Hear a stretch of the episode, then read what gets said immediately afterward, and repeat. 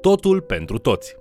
Bine ați venit la studiul nostru al celei mai importante cărți din lume, Cuvântul lui Dumnezeu, adică Biblia. Astăzi vom relua capitolul 8, când Pavel abordează problemele practice din noua viața credincioșilor din Corint, care s-au întors de la păgânism la Isus Hristos. Vă invit să urmărim împreună acest mesaj intitulat Totul pentru toți.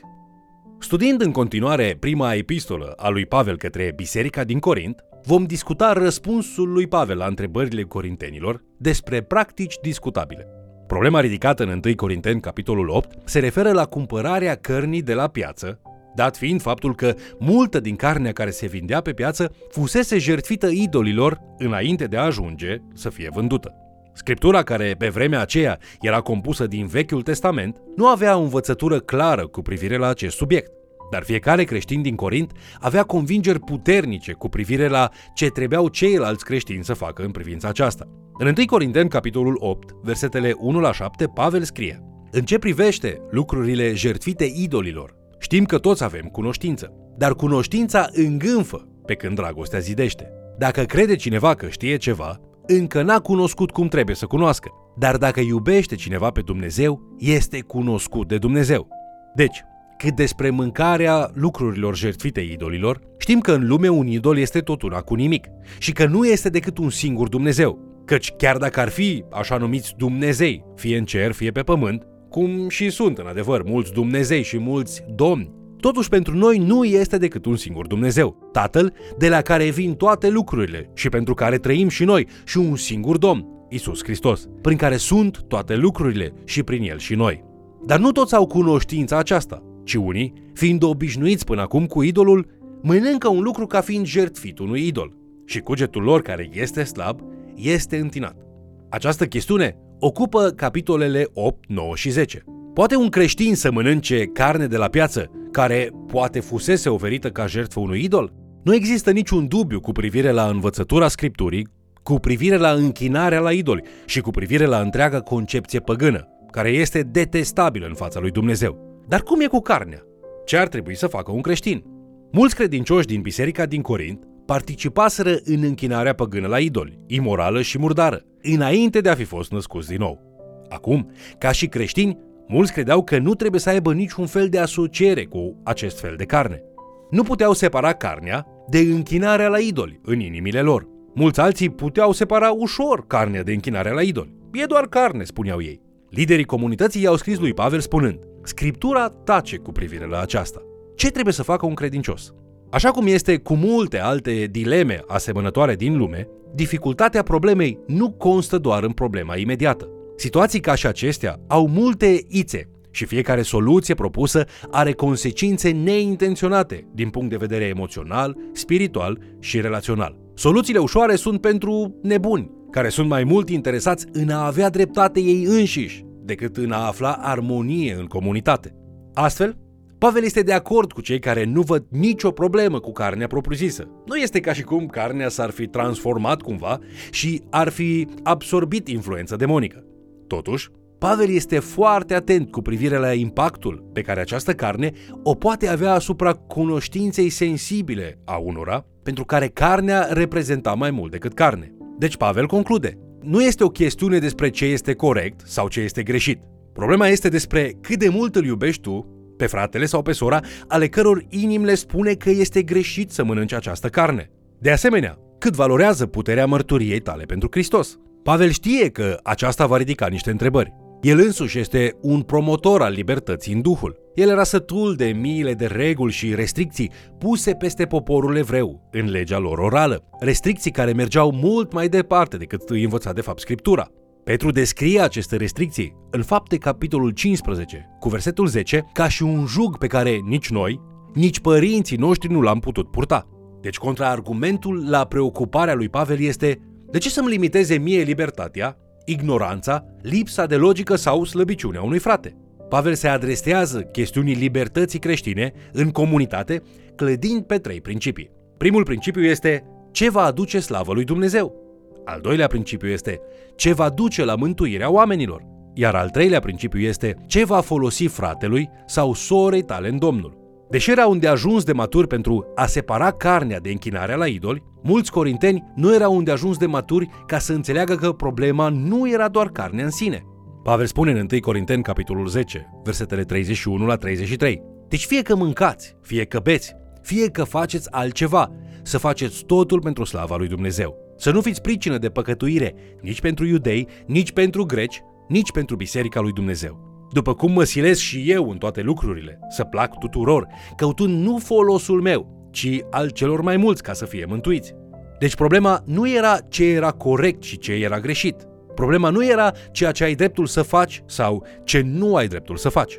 Problema era ce acțiune de acum, având în vedere pe cei implicați, va aduce slavă lui Dumnezeu și mărturie pentru cei pierduți. Astfel, în 1 Corinteni, capitolul 10, versetele 28 și 29, Pavel spune Dar dacă vă spune cineva, lucrul acesta a fost jertfit idolilor, să nu mâncați din pricina celui ce v-a înștiințat și din pricina cugetului, căci al Domnului este pământul și tot ce cuprinde de el.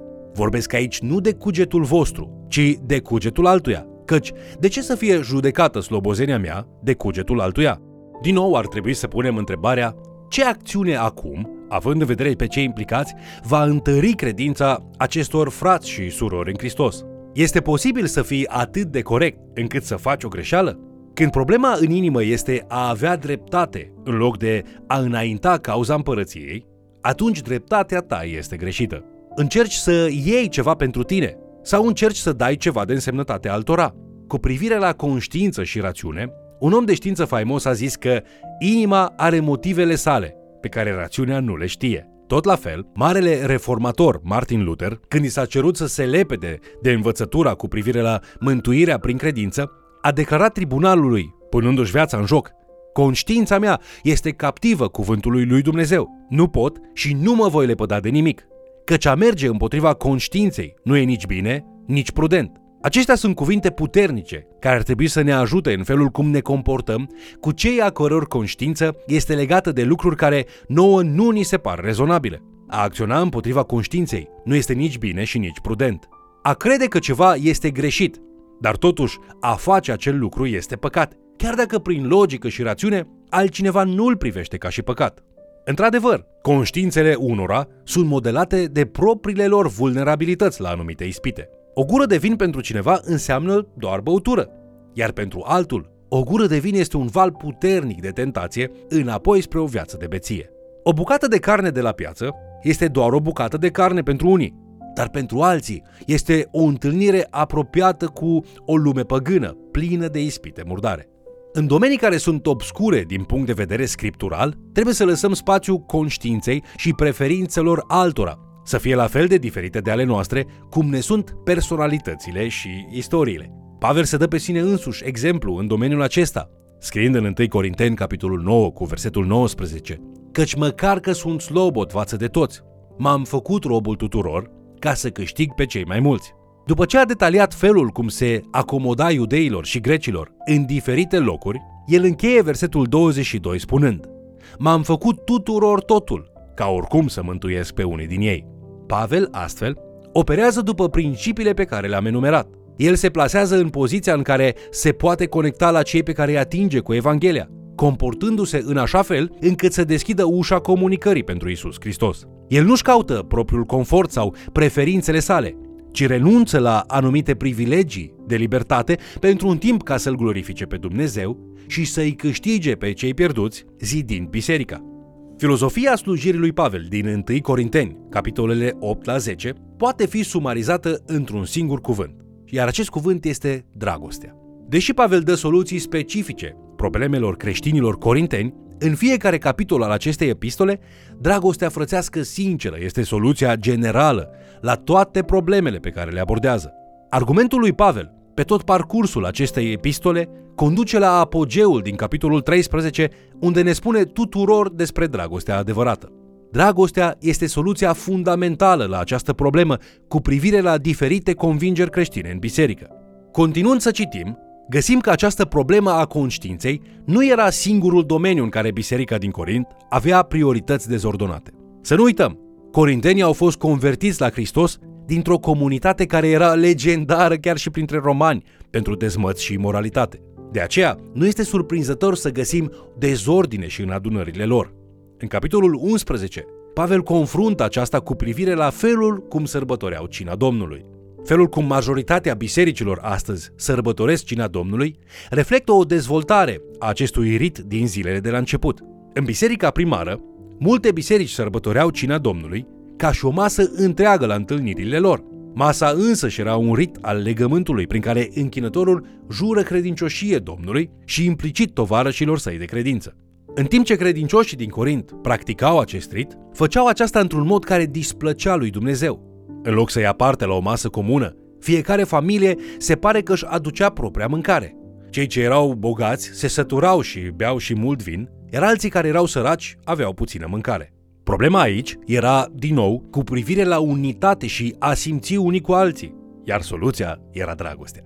Vedeți, în timp ce cina Domnului are ca scop să-i aducă pe credincioși împreună, indiferent de bogăție sau statut social, unii o foloseau ca oportunitate de a se făli cu superioritatea lor și de a-și satisface dorințele egoiste. Ei mâncau primii și cel mai mult, lăsându-i pe alții complet pe din afară de masa lor. Dat fiind ceea ce simbolizează pâinea și paharul, adică însuși trupul și sângele lui Hristos, a le consuma într-o manieră atât de egoistă, înseamnă a perverti jertfa lui Hristos.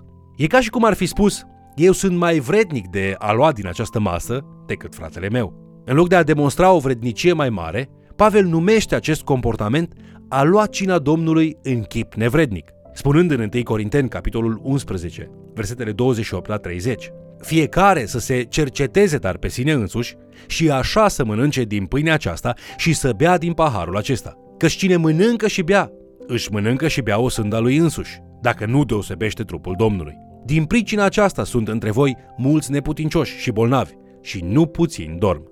Acesta este un rit religios care semnifică unitate și angajament cu credincioșie, în legământ atât cu Domnul Isus, cât și cu poporul lui Hristos.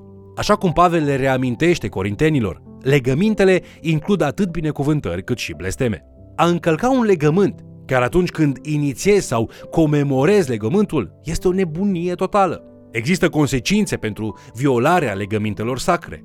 Pavel crede că unii dintre ei au avut parte de judecată divină, chiar și până la moarte, pentru acest sacrilegiu. În încheiere, haideți să ne gândim la felul cum ne relaționăm cu Dumnezeu și cu cei pe care Dumnezeu îi iubește. De la preferințe și până chiar la sărbătorirea cinei Domnului, Pavel ne provoacă să operăm în dragoste. Dragoste pentru Dumnezeu, dragoste pentru cei pierduți și pentru frații și surorile în Hristos. Aceasta este o chemare la dragoste radicală, altruistă, care dăruiește, care pune nevoile altora mai presus de ale tale. Este o dragoste care consideră ce este bine și ziditor de mai mare importanță decât ceea ce este corect. Te-ai dedicat în a practica o astfel de dragoste în viața ta? Pe străzi, cu familia ta, în biserica ta? Doar Dumnezeu, prin lucrarea Duhului Său, poate realiza aceasta în tine. Cere să te ajute să umbli într-un mod vrednic de El și făcând astfel, să devii un instrument al nemărginitei sale dragoste, fiind plin de har și îndurare. Vă mulțumesc pentru că ați fost alături de noi studiind Cuvântul lui Dumnezeu. Isus a venit pe pământ pentru ca tu să ai viață din belșug. El a murit în locul tău și a înviat, dovedind că El este Dumnezeu. Încrede-te în El astăzi. Pentru voi, care ați început deja să-L urmați pe Isus, amintiți-vă de marea sa însărcinare, să mergeți și să faceți alți ucenici. Mergeți în puterea Domnului și Mântuitorului nostru și faceți ucenici. Vă invit să ne urmăriți în continuare și, de ce nu, să mai chemați cel puțin o persoană să ni se alăture.